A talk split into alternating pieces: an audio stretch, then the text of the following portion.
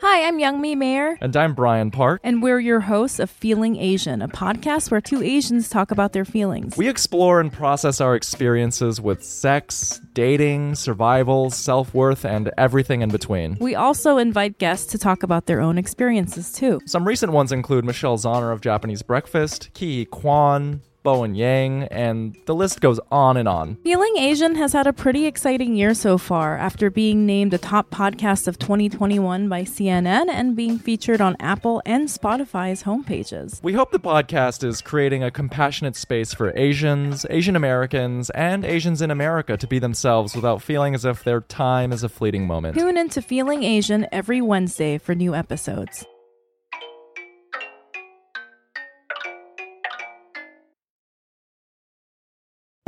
What's up, y'all? I'm Amanda Seales, and listen, I get it. We're in some serious times, so I think some of y'all forgot I'm a comic. She had them jokes. I mean, you forgot I had a whole HBO comedy special. You forgot I showed love to how black women give compliments. Okay, polka dots. And threw shade to how white women move in corporate America. Stop CCing all these unnecessary people on these emails. I get it. We've been cooped up for a long time. That's why the Amanda Seales Black Outside Again comedy tour is coming to a city near you. Go to amandaseales.com today and get your tickets so we can laugh and learn our way through this madness together. How black am I gonna have to get? It's a good show. Hey guys, this is Aaron Woodall. I'm going to be performing in Murray, Utah this Friday, July 27th at the Ice House. And then I'm going to be in Twin Falls, Idaho on July 31st at the TF Brick House with Jinx Jenkins, who with whom we just recorded a Patreon episode. Speaking of which, Sure, free Mormon in the Meth Head is great, but have you tried just giving us money? I haven't yet. Tell me more. Go to patreon.com, Mormon and the Meth Head, and for $5, you can get bonus episodes. You can see videos of me just laughing for no reason. You can hear a podcast with our kids on it, and you'll hear interviews that we do with other people who also have podcasts. wow, this sounds great. I'm going to check that out. What was that address again? Patreon.com backslash forward slash one of the slashes, Mormon and the Meth Head. And now, she's great on the internet, and he's great in other places. It's Mormon and the Meth Head. If you put a Mormon and a meth head together, this is what they sound like. Aaron Woodall and Jessa Reed are friends. Listen to them talking to Mike. Mormon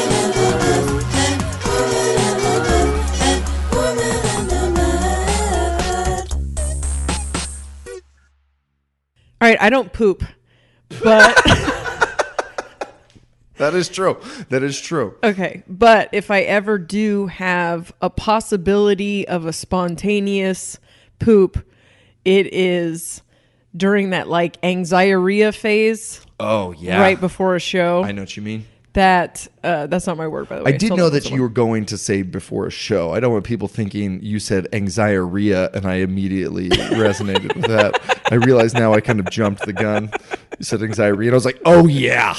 Yeah. right before a show, there is this like the adrenaline loosens the bowels a little bit. And so I don't get as nervous as I used to. So it's not it's usually a false alarm, but sometimes I I, might be able to I pee a lot anyway. Well, I just I'm- before in that just anxiety. Okay, phase, yeah. I, I'm usually peeing. I feel like that would have a different word. But so, but I do not like to shit in green room bathrooms because there's something about me. Sh- okay, I don't mind shitting in front of strangers, like in the same, but there's something about me shitting in a green room bathroom that will magnetically draw everyone to that. Like if I shit in a bathroom, everyone wants to be in that bathroom immediately afterwards. Are you just talking about your children? Are you taking your children in the green room? No, you other do you mean comedians. comic, comics are like as soon as you shit, all the other comics are like, "Hey, Jess, what's going on in here? What's up?" I just thought I'd come in and just uh, show you Like, this picture I drew. Anyways, it's been a fun weekend at Go Bananas, hasn't it? Like they all have to pee imme- just as soon as I get done. So I go into the bathroom, into the public bathroom, and I walk in there, and there are two women. One's got red hair, I think, one's blonde. I go in and try to shit, but they're having some really serious conversation, like hanging out in the bathroom kind of conversation. Like they're not washing their hands and leaving, like they're going to be here for a minute. So I'm like, I can't do this right now. And so I walk back Oh out. no, you're one shot. Yeah. And I walk out and she says, Jessa, and introduces herself. And she And says, her- shows you a picture that she drew. and she says, says her name. And I don't recognize. And then I, this is where the anxiety kicks in. Cause then I'm like, uh, have we already met? Do I know you from the internet? Am I going to insult you if I, inter- like, I, so I, I do this panic thing, but also I don't, I don't, I can't see. Like, I can't, when I know you from the internet, I can't, I can't actually see something as small as your picture. So I don't recognize. Right. Um, so then I go back and you and I have a conversation, and you tell me that someone with the screen name Marshall Smiles is mm-hmm. there, but that, and then we have a conversation about that, and then I'm like, oh my god, I met her in the bathroom What a dumbass because I knew who Marshall Smiles is, So you knew at that point that the that you met. but that was Ashley. Yes. Okay. But Ashley was blonde in the bathroom. sure, sure she was. then she's sitting up front while I'm on stage, but now she has brown hair and she's Eileen. Eileen Dobbins, the comedian who opened for us. Yes, because I just Who is watched now Eileen sitting set. front row. now I think she's sitting front row, and I'm like, well, that's weird. Uh, but I keep making eye contact with You her. really can't see. right, and then I'm like, weird. She has a friend that looks just like Marshall Smiles' friend, and so uh, the girl from the bathroom. That's Yeah. weird. That I, all right, all right. Cool. yeah. So this is the train of thought. So then when we're outside, we're leaving, and the girl who I thought was Eileen comes out. And I realize it's not Eileen by the way that that we are interacting. That she says she's a podcast fan or whatever. And so then I end up telling this chick, a brunette, the story of me meeting Ashley in the bathroom. I was like, "Yeah, we just met a fan in the I met a fan in the bathroom." She said her name was Ashley, but I know her as her like her screen name is Marshall something. And the Ashley is who I'm telling the story to. She's very And did she correct you? No. And so it wasn't until later that you were like, yeah, that's her. And I was like, no, she was blonde in the bathroom. And you were like, what the? F-? So I had Which to. is her fault. She shouldn't have been blonde in the bathroom. I feel like I real. I mean, come on. That's just feels like you're trying to confuse Jessa. and stop it. and if you could uh, not turn into other comedians while I'm on stage. So then I had to message her and be like, uh, you were the one from the bathroom. She was like, yep. And I was like, and then I told you the story of meeting you. She's like, yeah, it seemed like you were just tired of meeting fans. And I'm like, that's, I just don't want anyone to think Which is true. that, uh, that that is the case at all. I'm just the worst. I mean, which Like, is false. Sorry, I fucked that one up. I just meant that like you were not in a place to talk to people that night. You were like, Yeah, I was nervous, and then I wasn't happy with my set afterwards. So I uh, was also flailing. Like after you have a set that you didn't like or you made a bunch of mistakes, worst feeling in You the need world. to process it, and it's hard to talk to people because the back of your mind is like, "Oh, remember when you fucked this lineup?" yeah. And so I didn't. I I knew. I already knew beforehand that I hadn't been on stage in a while, and I'm not. I don't want to do this. And so like I this isn't going to be my best show of the week. So there was that, and then I think because I had such a socially awkward night that night, it took me a couple days. Like I almost had like a like a regression of social anxiety for the next couple shows. Uh, yeah. There's been a lot of people. This has been a fun tour. We Yeah. have had big crowds, and we've had a ton of podcast fans out in all these different locations, and it's been super fun. Um, and so all these people want to come talk to us after the show, and I've had to do a lot, uh, most of the lifting. like, Yeah. uh, just runs away, and I'm like, yeah, she's fine, she's okay. Anyway, guys, if you uh, want to get your if you want to get like seriously name dropped on this podcast, uh, all you have to do is uh, come to a show, endure a horrifically awkward experience with Jessa, and and then like a week later, you get to listen to the podcast, and we just say your name over and over and over and over again. It's very fun. It's very that's a that should be uh an option on our Patreon. I think I Uh, got my shit together by Tacoma. Tacoma, I sat down. You- and so now I figured out because you sell shirts and I don't have anything to sell. So it's awkward for me. You have the the shirts as a way for people to come up and talk to you. So the last few shows I've just sat down near where you're selling shirts and and talked to people and it's been a lot better. But if you uh just please don't anyone think that I don't want to talk to you. It's just I'm uh I'm weird. Yeah, sometimes. we're actually incredibly grateful for all the people that came out to shows this week uh, in everywhere but Utah, Washington, and now Boise. We had a weird we had a weird show in Boise last night, but we are uh, but still a ton of podcast fans came came out. We got two more in Boise. I loved While- everyone but the lady. Yeah. The one, the lady that had to get escorted out. Uh huh. Yeah, the the worst kind of. Jessa Jessa uh, screamed at a heckler last night, and I've never gotten to see her do it, and it was actually really cool. I never. Uh, I I barely acknowledge hecklers. I don't get heckled very often, and then I barely acknowledge them because it's such a it's a huge derail for someone who's telling a story. Because it's not like typically if a, if a heckler interrupts a joke, you would just dump that joke and move on. Like you don't want to be like, okay, now where was I? But because like I tell seven minute long stories, if if I stop to acknowledge a heckler, they they are fucking up a giant story. But a lot of times when they yell stuff out, you can yell something funny back. But one brand of heckler that you cannot stop without having them escorted out of the building is the drunk white lady in the front row. How they always end up in the front row, I have no idea. But the bitches that just talk loudly to their friend in the front row, you can't. If you say something to them, then they just spend the rest of the show going, I don't even think this chick is funny. I don't know why she said that to me. Like, that's how that always works out. They mm-hmm. have to be escorted out. So the whole time she was doing it, I was just searching for staff or like a manager or like trying to get eye contact with you, something to be like, just get. Just get her out because I'm a cunt about heckling. Like if you ha- just leave, just don't be here anymore. I don't want to fucking play. I, that's not what everyone is here for. And she was so loud that I could not hear my own words coming out of my mouth or my own thoughts. And it fucked one whole story up, like one whole thing. And then there were people on the side that I couldn't, that seemed really frustrated. And I was like, I think they're frustrated with her. You know, I don't think that they're like, I think they're here on purpose and they're frustrated with her. But I end up not freaking out on her until the end. I had made a couple like, low key comments towards her. She got up and went to the bathroom, and I just said, "Please don't come back."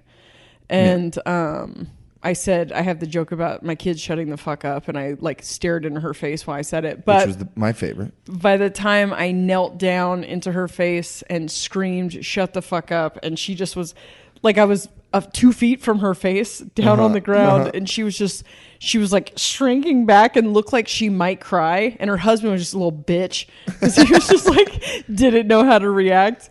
Then she tried to argue with me. He was like, I was laughing, which she was in the beginning, so I couldn't do. She was laughing through setups though. And so um, then I told her to just hold her breath until my story was over. And she didn't. And she still talked through the whole thing after me screaming, shut the fuck up. And the audience responded too. They clapped. They all what the Yeah. people in the back also yelling at her to shut up. Yeah, no, the, the, and the whole side that had looked frustrated the first time I saw them laugh the whole night was the last story because that was the most quiet that she was. And um, at one point she said, I can't believe she just did that. And I said, I should have done it 20 minutes ago. and everyone was like, Yeah. um, and then I just, like, I knew you would have handled her better. you even said you're like Aaron will be up in a minute and Uh. Yeah. he'll deal with it. And I'm like, "Ah, stop putting that on me. I said he'll tear you apart or something because you would have, uh, but still, she would have had to have been escorted out. So we need like a code word or something for future reference because Mm-hmm. well, I just maybe want one day we'll work in a proper club that has managers on duty. I mean, I think I think that's putting a lot of like that we have to have a code word to do it. When you know, like it's a it, sh- it should have been I comedy clubs should handle hecklers. Yeah. comedy I felt clubs bad should. in It's- Portland. it shows such disrespect to the comedians when the when the club management doesn't do it. When the club management is like, we would rather have this this drink money from this terrible person. Yeah. You know.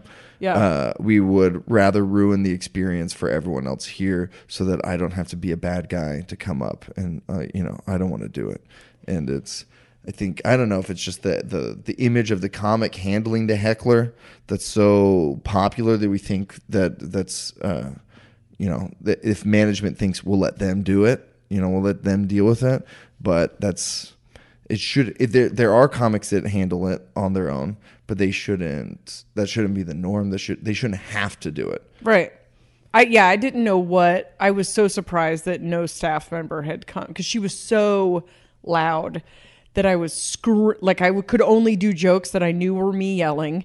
There were like shorter bits that I couldn't do because I knew that she would howl through the whole thing and that you wouldn't be able like anything that required any type of conversational. And that's why I had to finally freak out on her because I knew that that last bit just requires a little more uh, like a quieter storytelling style and I couldn't do any bits like that. And I only did like 30 minutes because I had to get the fuck off the stage. you had you had another potential closer ruiner in Tacoma. The same joke that you were closing Yeah, on. what the You're doing that same joke, and there so there was a there was a girl who was advertising that. something in Tacoma where she was walking around town in a dinosaur costume, like a dinosaur uh, uh, hat on, you know, like a mask full like T Rex head, and the venue we had had windows that faced the street. And through those windows, she couldn't see anyone on stage, but she could see like our audience. So in the beginning of your set, she was standing in the window, like waving at people, and all these audience members are distracted and they were like laughing at the dinosaur, but you had no idea what was behind you. It was just like, wow, they're laughing at weird parts of this joke. Okay. Yeah. Okay. And I'm like, try it. Um, uh, and this girl is just, she's getting a reaction from the people she can see through the window. She's, she's like playing it up and doing it more Mm. and stuff. And then finally you turn around and you see this, the T Rex behind you and you scream so fucking, like, oh my God. She leaves and then you do your whole set and I'm like uh, over by the door getting ready, getting myself psyched up to go because you're on your last joke, and I see T Rex girl walking back, and so I'm like, I'm not gonna let her fuck up the closer, you know? Yeah. And so I just I grabbed this girl and I was like, hey. Hey, just so you know, there's a show going on in here and it's uh, real distracting. So if you would just like walk by fast this time, you know. And she was like, "Oh, oh, oh, okay," okay. and then uh, like started to walk away, and then immediately came back red in the face and was like i am so sorry. Uh, what's uh i did i had no idea. And i was like yeah, yeah i know it's totally fine just you're cool. And she was like uh, no i would like to stay and uh, apologize to her. And i was like uh yeah you don't have to do that. That's uh it's, it's totally good. She was like, I had no idea. And I was like, you did. I, she was like, I didn't mean to ruin anything. And I was like, you didn't. You didn't. She played off of it really well. It's just this is her last joke, and I didn't want you to do it again during this joke. So crisis is already averted. Yeah. No need for apology. Please leave. And she was like, I'm gonna stay. I was like, oh god, uh, I'm trying to get like in a good like show performing mood, Yeah. and I'm getting this girl's like anxious guilt is creeping into my psyche, and I'm like, I just I need to move away from you, but I I really don't think uh uh you should stay. And she was like, I'm gonna stay. and so then uh, you get off stage, and the host Luke is bringing me up, and all I got to tell you was like, uh, "This T Rex girl wants to apologize to you." I thought that she worked at the coffee shop and I thought that she thought this was going to be a funny thing. But then when I you get off stage, I thought that cuz then she was like you're so funny. So I thought she was there for the whole thing. She was there. She was there for The uh, end of my vibrators like a, a litter of kittens, and she was like, "This woman's hilarious." That's all she heard. And then um she's like I'm so sorry. I'm so sorry. It's like it's fine. And then she was like try the dinosaur head on. And this is the part where the social anxiety, you can just lead me into really bizarre things if I'm not comfortable in the interaction, just because Yeah. I'm on autopilot. And so I was like, no, I don't want to try that on. And she was like, just try it, try it on, try it on. And I still don't know who this person is. I think she's like the manager of this fucking coffee shop. It turns out it's Ashley. you still don't know. You're like, all right, first you were blonde, then you're brunette, now you're a, a, a velociraptor. How am I supposed to keep this straight? So I try on this fucking dinosaur head, and it's like steamy, but there's an ice pack in it. I don't know. It's weird. I just like put it on and took it right back off, and was like, okay. She has an ice pack taped in there. the whole mouth was like a. I was like, what is this thing? She's like, oh, that's an ice pack because it gets very sweaty. oh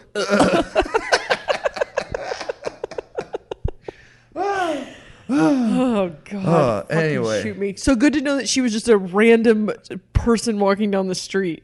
Sweating in a. Yeah, you got random person sweat on you.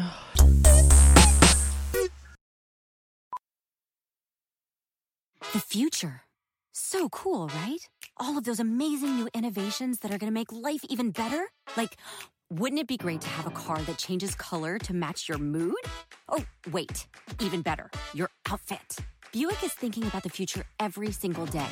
A future built around you with super smart Buick EVs that can make your life even better. And it's all out there waiting. So let's go to the future together. Join us at buick.com/slash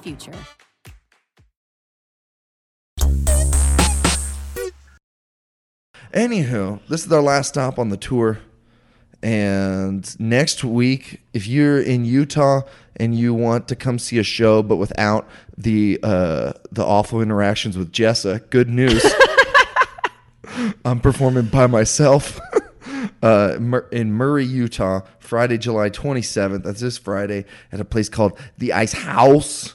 The Ice House in Murray, Utah, um, uh, on Friday, July 27th. I'll be there. And if you live in southern Idaho and missed our Boise shows on July 31st, I will be at in Twin Falls at TF Brick House with Jinx Jenkins, actually, who we just recorded a really cool Patreon episode with. Oh, speaking of that episode, you remember the episode we talked about voices Yeah. and the computer, the how you view your head as a computer Yeah. and stuff.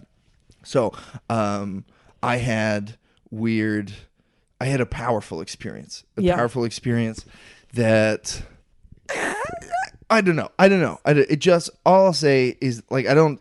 It just it made me. It helped. It's helped me feel better. That's Yeah. all I know. That's all I know. So it was powerful for you. It was powerful. It was powerful for me. I just feel weird. Eh, well, it doesn't matter. It doesn't matter. This is what happened. We had talked about voices for a long time. Yeah. You had done a podcast with Bert Kreischer about voices. Then you did a podcast, well, that we talked about. We talked to Paul about voices, and then we had been talking about it. I had There was a the bunch of stuff. thing, and then I had the thing where I told the voice it wasn't real, and it hasn't happened since. Yeah. Do you want to tell that story?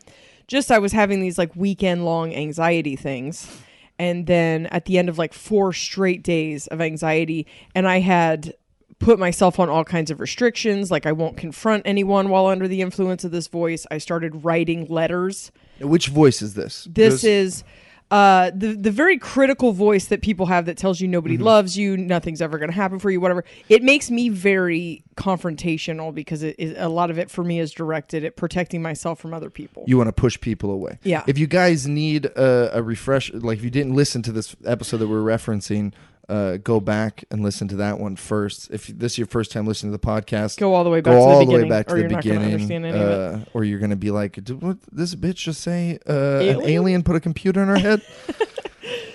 uh so yeah last week i talked about uh i i believe that there's wasn't last week, but yeah that there's uh that there's not just one voice in your head and that it, there are different parts of yourself and i had been dealing with a lot of anxiety and depression and just kind of this voice that a friend of mine called a fictional bully that will uh, fuck up your relationships and be like somebody says something and then you're like oh he just he's mocking you. He doesn't like you. He doesn't care about you. Nobody cares about you. Blah blah blah. Like that really heavy voice.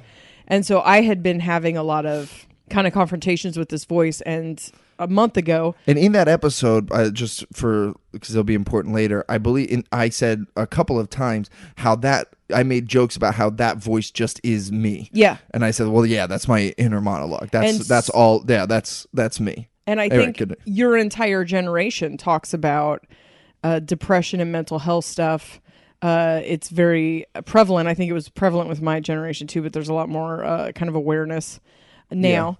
But um, I have had so much distance between me and this particular voice, or it has taken it. Uh, was more subtle or something but it, it- as i started kind of isolating it and being like okay i think i'm being destructive in my relationships and friendships because of this voice i started kind of standing up to it or kind of trying to uh, to to take it out and as a result i was having these crazy like 4 days of anxiety can't leave my room. And uh, the last time that it happened it was like four straight days. And I had written I wanted to confront people during that time and I had written the letters to them in my phone and refuse I wouldn't send them. I put like a 72 hour wait. And then was reading the letters back to myself as if they were written to myself because that's what I think was happening. I think I was projecting. And then on the last day I just had this moment where I said you're not real like this absolute realization that this was an illusion and that it was not real and it just was gone after that, just over. Hmm. And it felt like I tried to show you the end of Labyrinth, Labyrinth. where she just says, You have no power over me, and it was over. And I've had several things recently where I feel triggered by something, and once I super ice, like I, I, I figure it out as a trigger, when it pops up, rather than being triggered into a behavior, it just pops up, and I can just, it just has like trigger written across his forehead and I've I've been able to overcome a lot of mental health stuff like that recently. Anyway, I thought maybe the it's not real thing was relevant to your story. Yeah, so I called Jess and told her about this as soon as it, it happened. I wanted to remember it as best I could because I was high at the time. and I was like, I want to remember this. And that's a disclaimer that I'll put on the the whole thing. But I just I kind of like I kind of like when we does that for me. I feel the girl who finally sold me on acid because everyone had told me about acid always like everyone had scary stories. They would tell me they're like oh acid. You're thinking about it? Let me tell you a story of the worst trip i ever had. And i was like uh so all i collected were bad trip stories and i thought this sounds like a terrible drug. Why would anyone do it but this girl was telling about how she does it quarterly or if she has a big problem that she can't solve or if she's hung up on something she'll set aside time to do acid because she was she was, i remember her doing this circle with her hand around the top of her head like a halo you know saying like your brain works like this and thinks like this. And then psychedelics take you up and then she like lifted her hand up higher to like a higher plane and then start and you and it changes your brain patterns. It allows your brain to move in different ways and you approach problems from different angles you know? Wow. and it opens things up that you hadn't seen before. And i think about that all the time because every now and then i get well i think about it specifically when i have one of these moments but i'll be i'll just be it's just always weed it's never Right. i didn't the one time we did acid i never had any really profound thoughts or anything but uh when i'm when i'll get high on weed uh i will uh does high on weed make me sound mormon i'm just not sure if that's supposed uh, like is that redundant or is that proper i don't high on I mean, if you're weed. talking about different drugs, yeah. But if you were just like, sorry, I'm high on weed right now. I don't think I would do that. I hope not. But I um wanted to. Fuck. Sorry. I just realized you're looking for a screenshot because I was like, is he just No, I'm trying to find. I'm right trying to find that picture that I sent you. I'm sorry. I found it though. I found it because I want to read from it.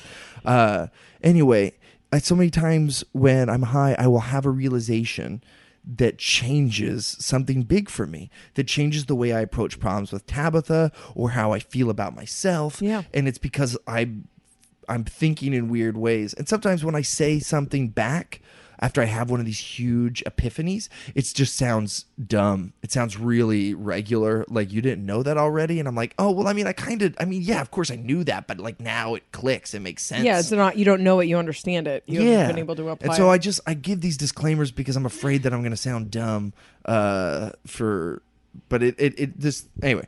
This thing happened. I was high and I was reading an article about Anthony Bourdain, um, and the uh, well. Before we get to the article, I'll read you uh, the journal that I was reading. So I got it to my missionary journals, which I've I've never kept a journal except for the two years that I was a missionary. Because you're supposed they tell you in the missionary handbook that you're supposed to write in your journal every day and I didn't want to let God down so I wrote in my journal every day. And I actually really like them. I am pretty funny. I'm like Yeah. oh look it's really and I've so I pulled them out I pulled them out to read and I pulled out my last journal and it turns out that I had two entries in there post mission that I had forgotten about. One of them is just this really long, really beautiful um, entry about how I met the girl of my dreams, uh, named Tabitha, and it's all about how I how the first time we met, and then it talks about how we dated, and then it ends with me saying that I just proposed to her, and I tell the whole story, like every detail that night, because I didn't want to forget every little thing that happened. I wrote it all down, and it ended with like, uh, "I'm so excited to spend the rest of my life loving Tabitha and learn and like, you know, blah blah blah." And uh, the very next page, there's nothing in between. the very next page starts out, "Why doesn't she love me?" Oh, It's you didn't even give a divider. No, I didn't. I was d- like Never nice to the, yourself. the hash. I'm not. I'm not. Uh, though, but the hashtag Woodall alone version of myself was savage, man. Yeah. He thought he thought it would be so funny to not have any warning in between those two things. like my my future descendants are reading their great great grandpa's journal, and they're like, "Oh, this is when he was a missionary, and oh look, oh he found love. Oh, he's so happy, and oh god damn." this got dark so fast. There was there wasn't even like a sign or so. This grandpa had a bad week. um, but it's all really whiny and bitchy. So this is I wrote this while in Italy when I took that eat pray love trip Yeah. to go soothe my heart. I wrote this on a train in Italy and I had forgotten about it. Um, I don't think it's whiny or bitchy, by the way. it, it, sound, it sounds like my live journal from high school. I just there's no death cab lyrics in it. That's the only thing. That's it.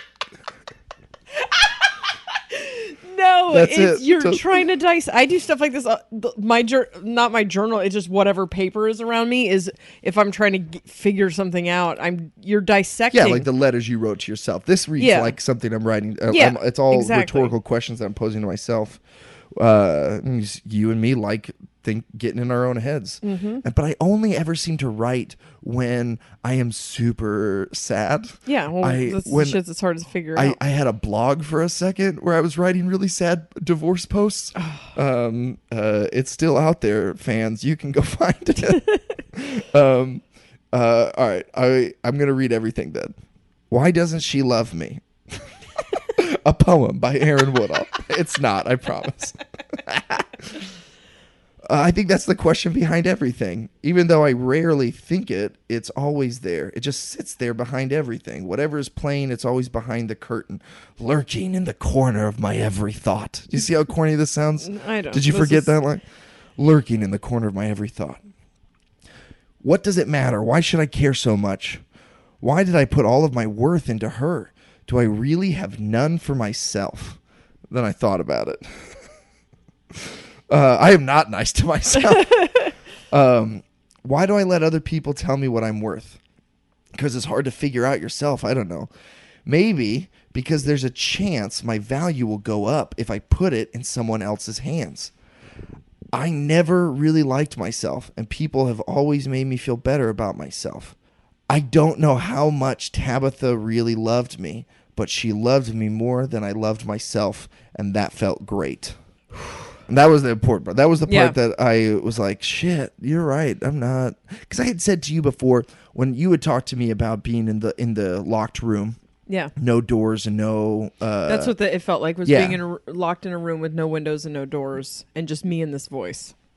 and I had said other things like when I'm really depressed and I s- uh, spend a couple days in my room feeling sorry for myself.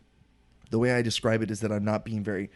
I'll notice that I'm not being kind to myself because I'll catch myself thinking lots of negative thoughts about myself. And it's also just been a problem lately that I've been thinking about that you have and other people have brought to my attention that I have I I really have a different opinion of myself than other oh shit.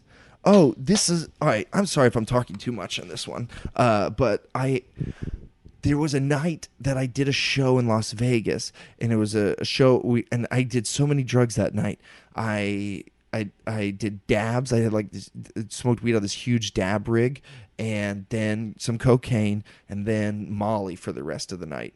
And I did not have fun. It was it was not a fun night, and I wasn't enjoying it at all. And somewhere around sunrise, I I walked into a bar and went into the bathroom and just stared at myself in the mirror. And I'm just staring into my eyes, which I couldn't because my therapist had told me that I needed to look in the mirror and say positive things, like compliment myself, and I could not do it. I couldn't look into my it's it was like it sounded like like a really dumb exercise, but when it came down to it, I couldn't stare into the mirror and say nice things. The closest I got was like, "Aaron, you're you're great. You're good. You're pretty good. You're all right. You know what? You're all right. Like, let's not get carried away, but you're all right. For, I mean, a lot of people think you're all right. Yeah. I- Like that. immediately to what other people think. Yeah. I don't know. Like, that's, uh, I'm, I think I don't immediately, I don't totally remember that. I'm just kind of Yeah. exaggerating now, but I think you and I have talked a lot about, I care a lot about what people think. Yeah. Uh, and so that day, that morning in Las Vegas, staring into my uh, coked out, bloodshot eyes, I was like, everyone thinks you're great and you don't. What's your deal? Why? Why does everyone everyone likes you? Everyone likes you and you don't like yourself. What's wrong with you? And I had completely forgotten about that memory. I don't know. I I didn't have an answer that day. I was just like, but it, it's I had forgotten that I was even contemplating it back then. You see, everyone, drugs are good. That's a that that's a good thing to say on a podcast full of like uh, recovering addict listeners. I apologize. I have been thinking about that more. People compliment me all the time, and I shrug it off. Every I do not believe any nice thing people say to me, but I will believe every mean thing that they say about me Right. any any sort of the the small like smallest comments uh yeah, we'll I get a million compliments Yeah, and then and then one s- someone- criticism and, yeah. and you're uh, like someone like people that have said Aaron talks too much on the podcast. You already heard on this podcast how self conscious I am Yeah. about being the guy who talks too much on the podcast. But like when people say, uh, "Aaron, you're you're a really great person. You're uh, one of the best I've ever met, and wonderful to be around and improve everyone's life," I'm like, "Ha ha, I like you too, man. What's uh, you know like I don't I just I don't I I just think that that's like a nice thing that people are saying. I don't. It's weird to live in a in a in a reality that like that seems different from everyone else. Like everyone else has a completely different perception of me, and I feel like I'm not that that like I'm a con man. The if you really when you really get to know me, you would know that I'm a piece of shit and that and not worthy of your love or affection. So uh, it's a oh, it's a fucking Well, I think I think if the reality that you live in is this, and and so I've talked about seeing reality through other people's eyes, and like when this is not happening came out, and I was reading every comment, and other comics were like, "Don't read the comments," and I'm like, I don't. The only the people call me crack whore and women aren't funny and uh she's disgusting look how old she like i don't care i don't give a fuck what any of those people think i just don't care it also doesn't resonate with how i feel about myself but there was one comment that talked about uh, the timing of the joke that I was already self conscious about because it was something that as I as I ran that story, getting that story ready, as a comedian, when you tell a joke, you know where the big laughs are, the small laughs are, and you are able to time your breaks because you're not supposed to talk over the people laughing. And this was the weirdest and only bit I've ever done that was never consistent. It was never the same twice ever. And so I had to wait on every single line to let the audience laugh. Plus, you couldn't tell when the actual audience was laughing on that thing. So the, the second I watched it, I was like, ah, god damn it. You can't even hear the audience laughing. It looks like I'm just sitting there for no reason. I was self conscious about that. So when the sub thread started about my timing, I agreed. I re- it resonated with me. There's 500 uh, comments about probably You being a junkie, Yeah, a junkie lot of, whore, and uh, like, "Wow." derogatory. This is more sad than whatever. I don't care. I don't give a fuck what your opinion is. I'm not your cup of tea. I don't care. But you doesn't cared about the timing comments. I because it resonated. So if I believed myself to be not funny or old or a crackhead or whatever, I, like if I gave a fuck about any of that stuff, if it resonated with me, I would those things would affect me deeper. But they don't resonate with me because I just think uh, you don't you don't get it you're not I, I just don't think everyone is for everyone and i don't care. I don't care.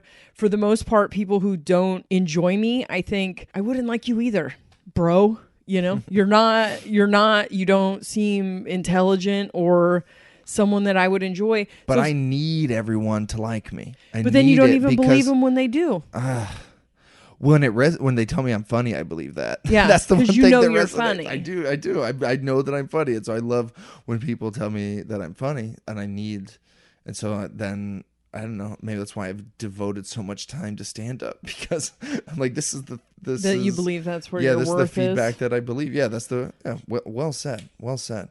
I uh, all the bad things mostly resonate with me though.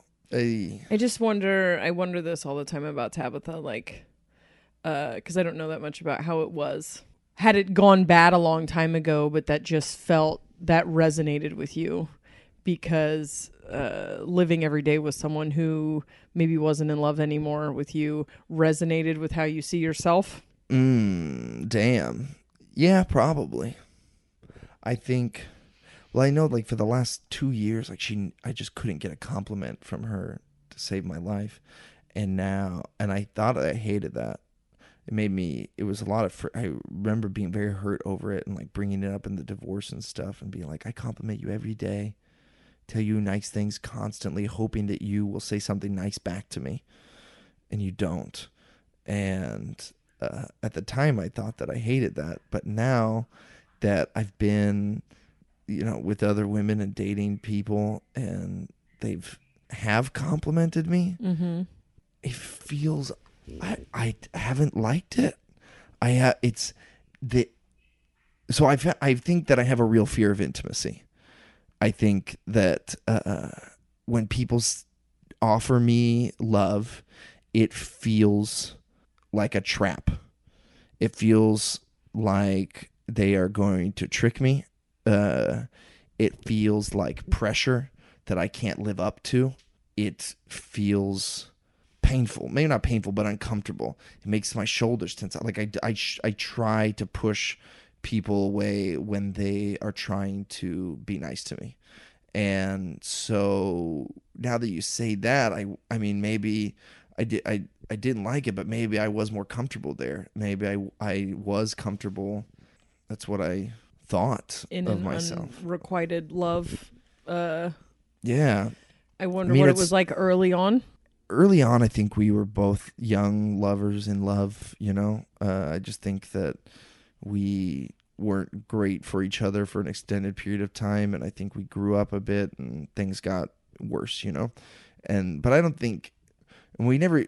I think things were bad, but I don't think things were mean until the divorce. Then things got like way worse. But um, that's not. I mean, that's that's that definitely Tabitha hasn't helped my. Well, that's what I'm trying to figure out, intimacy. uh, the but I think I think that uh, you haven't. It hasn't come out yet, but that episode of the mental illness happy hour that I did with Paul Gilmartin, we talk about it, and uh, I said it might come out by the time this is out, but we were talking about uh, we had both been molested uh, by you know relatives, and we were talking about that, and I so when I brought up the fear of intimacy, and I felt like, and I said that it feel like love feels painful, and I don't want people to love me. He was like, "Well, of course you don't. Someone who was supposed to love you and take care of you hurt you. So yeah, I mean." And he said it like, like of course, and I was like, "Oh, yeah." And it, like I spent so long dealing with the divorce stuff that I'm still like just unearthing problems with uh my sister that I have to like go back and figure out because they they kind of coincided you Right, know yeah. Uh, they they happened r- pretty close to each other and i think that the divorce certainly didn't help my issues of intimacy but i think that they existed before Right. um and i just you know had buried that memory so i wasn't aware that like this was causing problems for me. I think it's also where my sense of uh worthlessness comes from Right. you know? I think the my sense of uh self all those those issues. The reason i was depressed and stuff all through childhood was because of that. Yeah. and so it just just kind of hurts but here's the here's the the big realization that i just had when, the night that i was high. Uh, i had read my journal that night and then i was reading this article about anthony bourdain. This article was in the chicago tribune.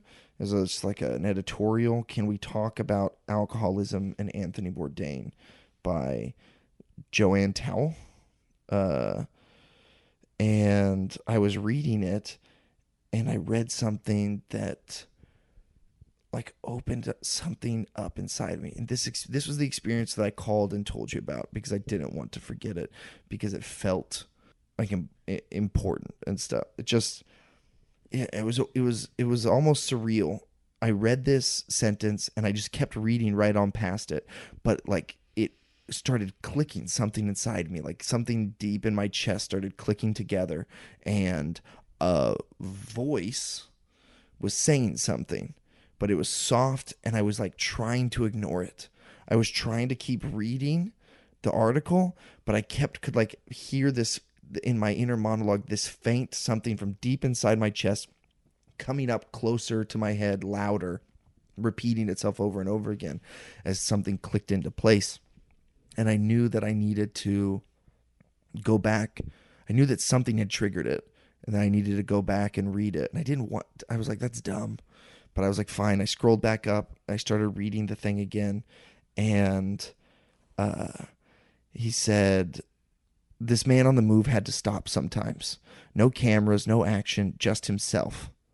I don't know him, but I do know addiction, and it can be a fiercely critical companion.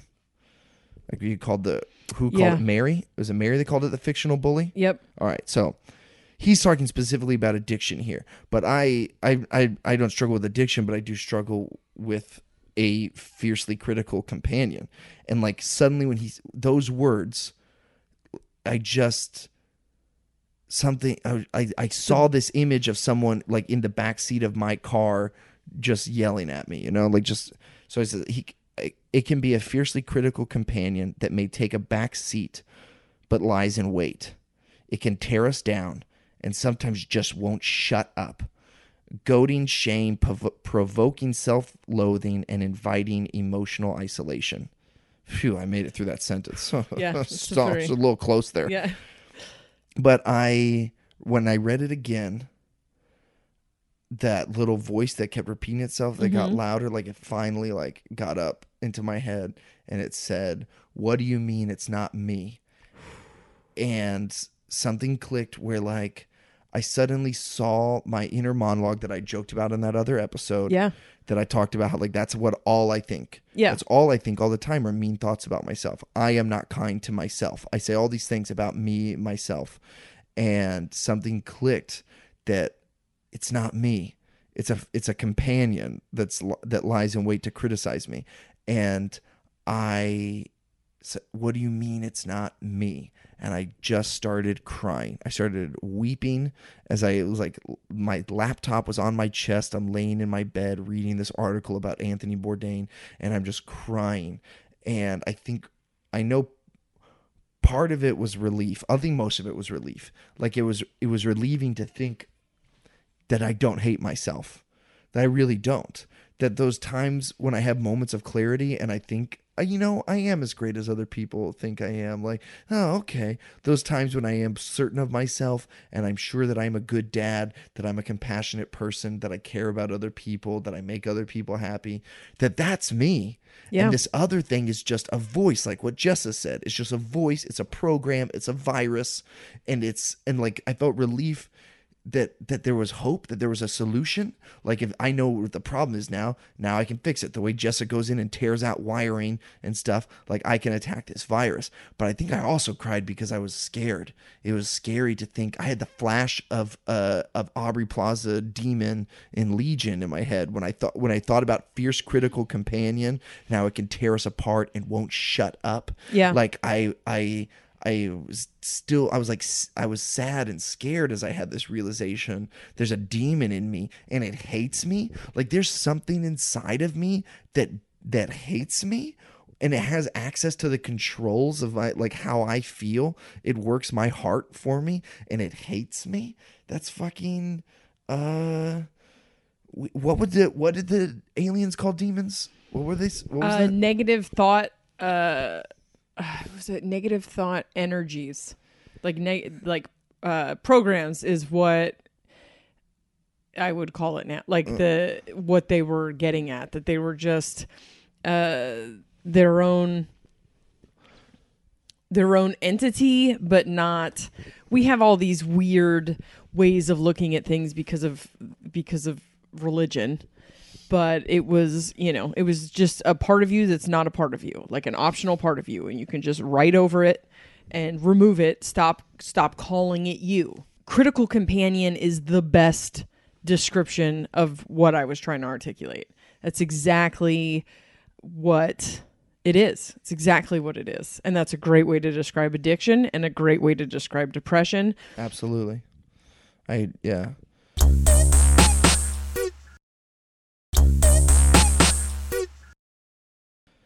Hmm. Anyway, so I call. I well, I didn't call you. I left you a Marco Polo, and I was like, "Please don't reply to this. I'm very high. I can't. I'm not gonna listen." uh, but I just mostly just wanted to remember it. Maybe I had just been like hung up on the fact that I was like I had been reading my diary that night, and I was like, "This is something I should save." We have so many experiences. Maybe experience the wrong instances where you to ask me about something that I told you one time, and I'm like, I don't know what you're talking about. Yeah. and you're like that that nightmare that you had that symbolized everything about your sister, and I'm like, what? What nightmare?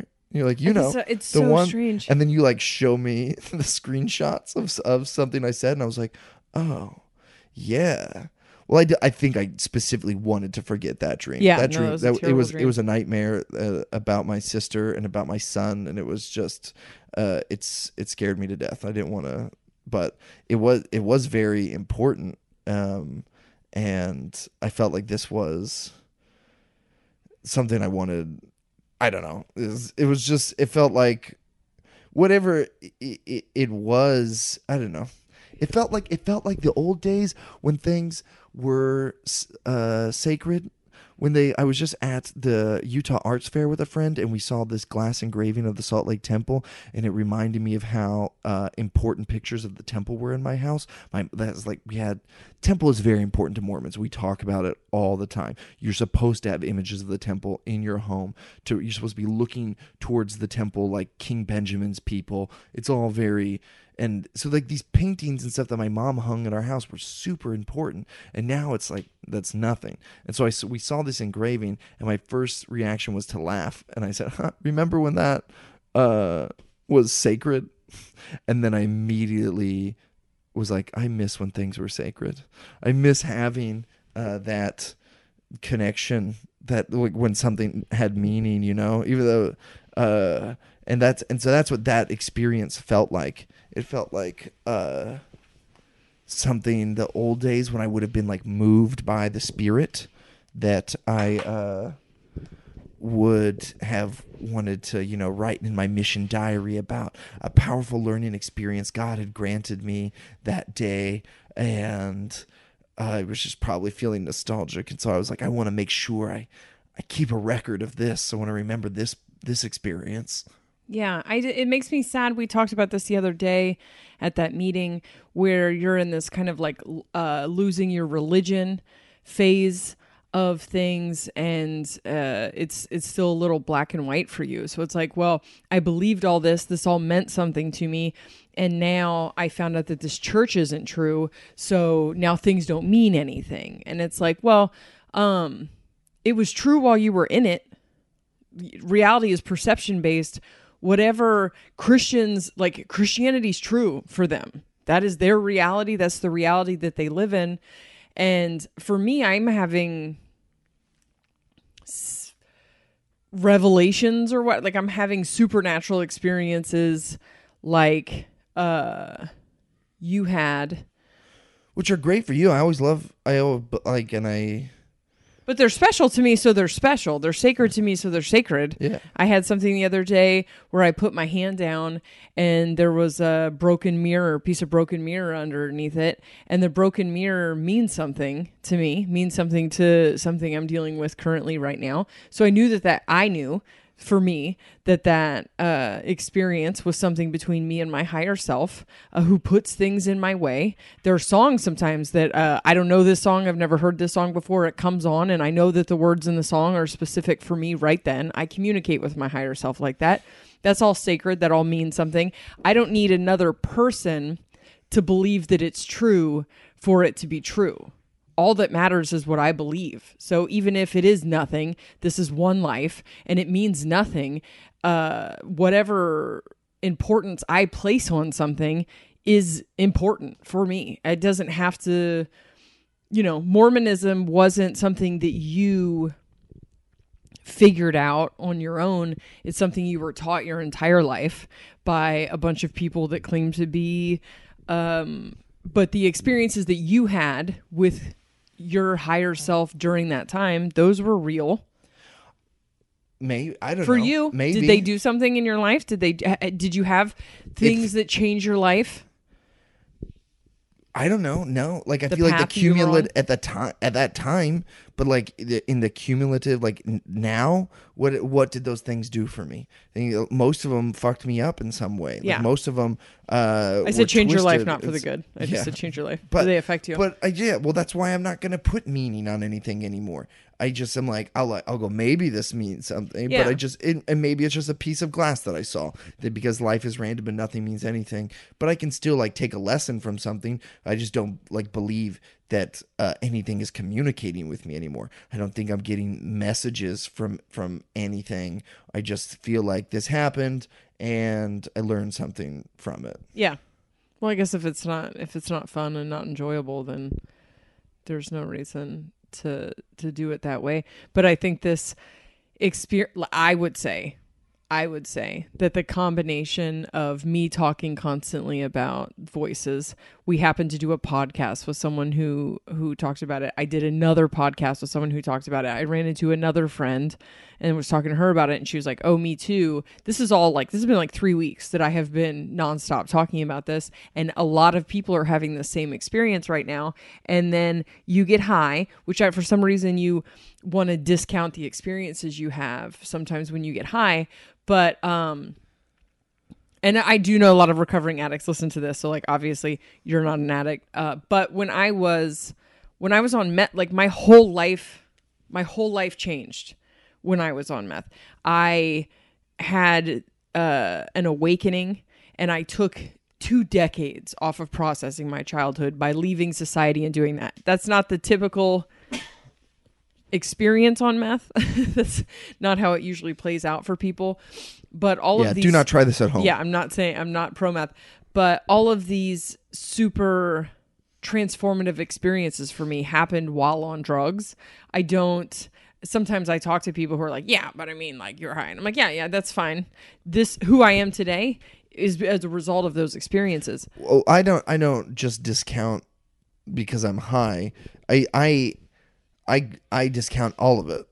Yeah. But uh, well, while I've number one have most of my spiritual experiences now while I'm on drugs. That's when I feel like I'm most in tune with my feelings. And when I say drugs, I just mean weed. uh, high on weed, you guys. Uh, and I it's just the e- it's an easy excuse. I just I want I qualify it all. I couch it all in saying, well, I don't know. It probably doesn't mean anything, but but it because it's the same it's the same thing it's the same thing as intimacy some i i feel like i in the the way i said before that like tabitha and the th- and the memory of my sister happened around the same time also the third big thing that happened was my fallout with God that happened all around the same time.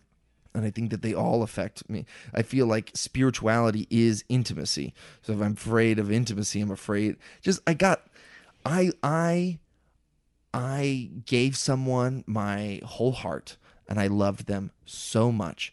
And it turned out bad for me. I ended up getting very hurt and I felt like an idiot. And I'm like, well, I'm just not going to give anyone my heart again. I'm not going to let anyone in close to me. That's a trap. And in the same way, I had given my whole self to a belief. I was a believer. I believed. I, as we say in testimony meeting, with every fiber of my being, I knew that Joseph Smith had restored the true church and only church of God on the earth, that the Book of Mormon was true, that Jesus Christ was real, that he was coming again. I knew it. I knew it, and I was wrong. I felt it is it's not. And I felt like an idiot. I felt tricked. Someone just asked me a few weeks ago if I ever feel betrayed by God. And I'm like, yeah, I absolutely I feel heartbroken. I feel heartbroken in the same way that I do about Tabitha. I, I just I, I miss him. I, I I I long for him and I feel stupid. I feel shamed. So I don't want to make that mistake again. So I couch everything and qualify it and say, I don't know if this means anything because, but like, blah, blah. When you, when you and I first met, I was way more excited about alien school stuff and uh, ascension stuff, all this cool stuff that you told me. And I saw signs in things, you know, yeah. and I, and then I quit doing that because I didn't, I felt stupid. I felt dumb and I was like, I don't want to be wrong again. So I just believe in nothing instead. I don't, it just, it also felt weak. It felt like there was a problem with me and that's why I stayed in Mormonism so long. Like everyone who got out earlier than me was smarter than me. And I just was this weak person who needed a higher power, needed to see signs in order to feel good about himself. And it felt like I was immediately latching on to another belief system so that I could see meaning in my day and so that I could have something, so that I could blah, blah, blah. I'm not very nice to myself, am I? You're just getting sadder and sadder and sadder. And I'm just like, oh, I'm warming up. Uh, you are very passionate about uh, How how stupid I am. Sad. Uh, that's when I get into your face. Sorry. Sorry. And again, I apologize for talking too much. Please, no more emails about it. uh, anyway, I think since you said you're not real, how long ago was that? I well, just the time I think it's been a month, but Okay. How have you been since then? when were you in Boise? I don't know. Memorial Day weekend? Memorial Day weekend. Yeah, it's been about a month. Right? Okay. Woohoo! Yeah. Um I don't know. I don't understand. I've time. just I just had this experience. yeah. It's like 4 days ago or something, but um since then it's been okay. Yeah. I mean, my depression usually comes in cycles, so I mean, we'll see. I'm probably due for a cycle, but uh I don't think that the voice is just going to go away, but I think that I am the same way that I got better at recognizing that that quote unquote voice of jealousy and stuff. Like I want to get better at recognizing this voice of criticism Yeah. and not like it's not it's not me it's not it's it's somebody dressed up like me trying to pretend to be but he just he's an asshole and he doesn't like me for some reason and i do not have to listen to him Right. i can i can set my own reality i can choose to be i can decide to, to think that i'm a great person that i'm worthwhile that i'm worth loving uh i'm we'll get there you know baby steps Yeah. First, I, like it's also just really great for me when I'm just like, ooh, I have nice shoulders. I think my shoulders look nice. Like that's a that's a baby step. Yeah. we'll, we'll start with just small aspects of myself, but I think that I I'm looking forward to conquering that voice. I'm looking forward to getting over it and him just being a small little thing in the corner that tries to lash out sometimes, and I just don't have to listen to him.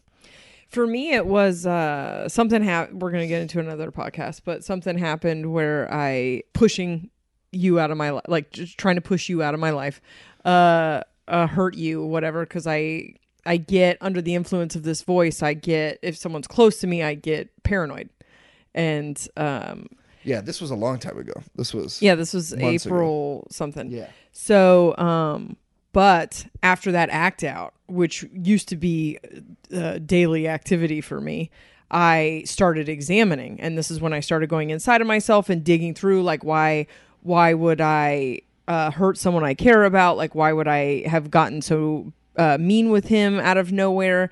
And so I'm like digging through fear of abandonment and like, like you know, looking into all this stuff, and then it's almost like I picked a fight with this because that's when the anxiety attack like I it was not anxiety attacks is in the uh, heart thing that happens but, the the room. they were the like with no windows it was no it was three days at, of a, at a time locked in a room with no windows and no doors within myself. And like on the outside i couldn't i would try to find people to hang out with like because i would feel it coming on and trying to get out of the house and i couldn't find anyone to hang out with probably because i was desperate. So i would just be trapped in my room either pacing around or couldn't get out of bed. I so every every time it happened, it was almost every other weekend since April or every third weekend. Every time it happened, it would be different. It would be I would get slightly better the next time, but it was at first it was like hardcore projection, like a like movie playing of something that's not really happening. And then uh, it got bigger. It got the the voice got bigger and louder, and I but it, it started feeling more and more separate from me. So I was slowly realizing that this isn't me because at first it was like I. Uh, Yeah. yeah. I'm. I'm. Uh, it, I when I when I hurt you, it was I felt like I was protecting myself. That this was like some self preservation. And by the last weekend, it was speaking in the third person. Like it was nobody cares about you. Like it was. Uh, It it felt very ground. separate for me. Losing- yeah. yeah. And but but was getting bigger and louder. The uh, anxiety was at all time high on the last weekend. And I felt like I was now I'm locked in that room with no windows and no doors, and I'm curled up in the fetal position, and it is to the ceiling high, and it's like dark shadow person. And after three or four days, because it was a long weekend, I woke up and I was just about to confront someone and I I sat up in my bed and I was having this anxiety sleep, this twilight sleep where I don't really sleep and I'm up every fucking 15 minutes looking at my phone and I sat up and just went you're not real and it was gone and it hasn't come back. I like sketched out every weekend because it just kept happening on weekends. Sketched out every weekend, like trying to hurry up and make plans and make sure I'm not at home alone so it can't get me or whatever. What it felt like is in Flatliners, they go to the other side and they come back and then they have to face the worst thing that ever happened to them. And I feel like something triggered this part of me to get loud and nasty. I think I've been uh we'll get into this more like becoming more vulnerable, more soft in the last year and I just it was time to confront this part of myself, but I think that most people live with a daily fiercely critical companion. I definitely did. Huh? Past Yeah. tense, huh? Is that improvement? I definitely did. I, I, I'm know, I've never seen Flatliners, but I have. Uh, I know we've talked about Legion before on this podcast, but not enough people watch it. If you guys It are interested in this sucks. sort of thing, The show is awesome. Yeah, I was gonna say it does not It suck. sucks that uh, Uh, but um, if you, it's it's a it's a st- it's a show about mental health, but told through mutants, like an X Men Oh, so thing. Uh, but in it, it's the visualization of of mental health problems is amazing. And if you're into this sort of discussion, you should je- definitely check it out. And uh, you can talk about the parallels of it on our Facebook page. Or, or I guess our in our Facebook group. Facebook a lot of group. people discuss we stuff. have a subreddit yes, that is uh, gaining momentum slowly, slowly. very slowly. I want to be Reddit cool so bad. I want to be Reddit cool. I mean, we have a subreddit that we asked somebody to make one. if you guys want us to come perform stand up in your town, let us know. Send us a message. You can check out our Patreon, Mormon and the Meth Head. You know, but you just have to put a patreon.com and a slash and then Mormon and the Meth Head, and then you're there. Yeah, That's it. it's just that easy, just that easy. Or you could just Google Mormon and the Meth Head Patreon. Uh, we do interviews with people. We have uh, Paul Gilmartin coming up. Is the the next episode How many times do you think we've said Paul Gilmartin in the on last this? I like saying his name. I know. It's fun. But um uh, yeah, if you want to see our tour schedule, it's on mormonandthemethhead.com. And also, if you haven't left us a rating or review on iTunes, go ahead and do that. We love those and need some more. And we'll see you guys next week on Mormon and the Meth Head. If you put a Mormon and a meth head together, this is what they sound like. Aaron Woodall and Jessa Reed are friends. Listen to them talking to Mike. Mormon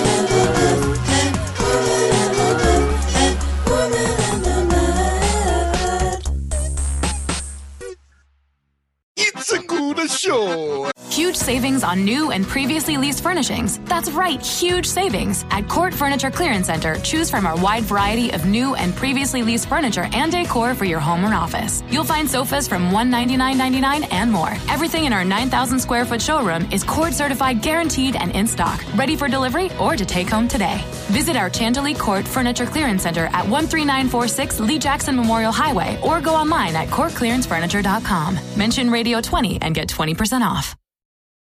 5 p.m. emails from your boss, surprise visits from in laws, missing soccer cleats. Lucky California knows it's easy to get thrown off schedule. Let us help you out with home delivery powered by Instacart. You can get groceries delivered in as fast as one hour, including fresh produce and fresh baked bakery items. Right now, you can save $10 when you spend $50 using promo code LUCKYCA10. Place your order at shop.luckysupermarkets.com. Lucky California, the golden state of eating.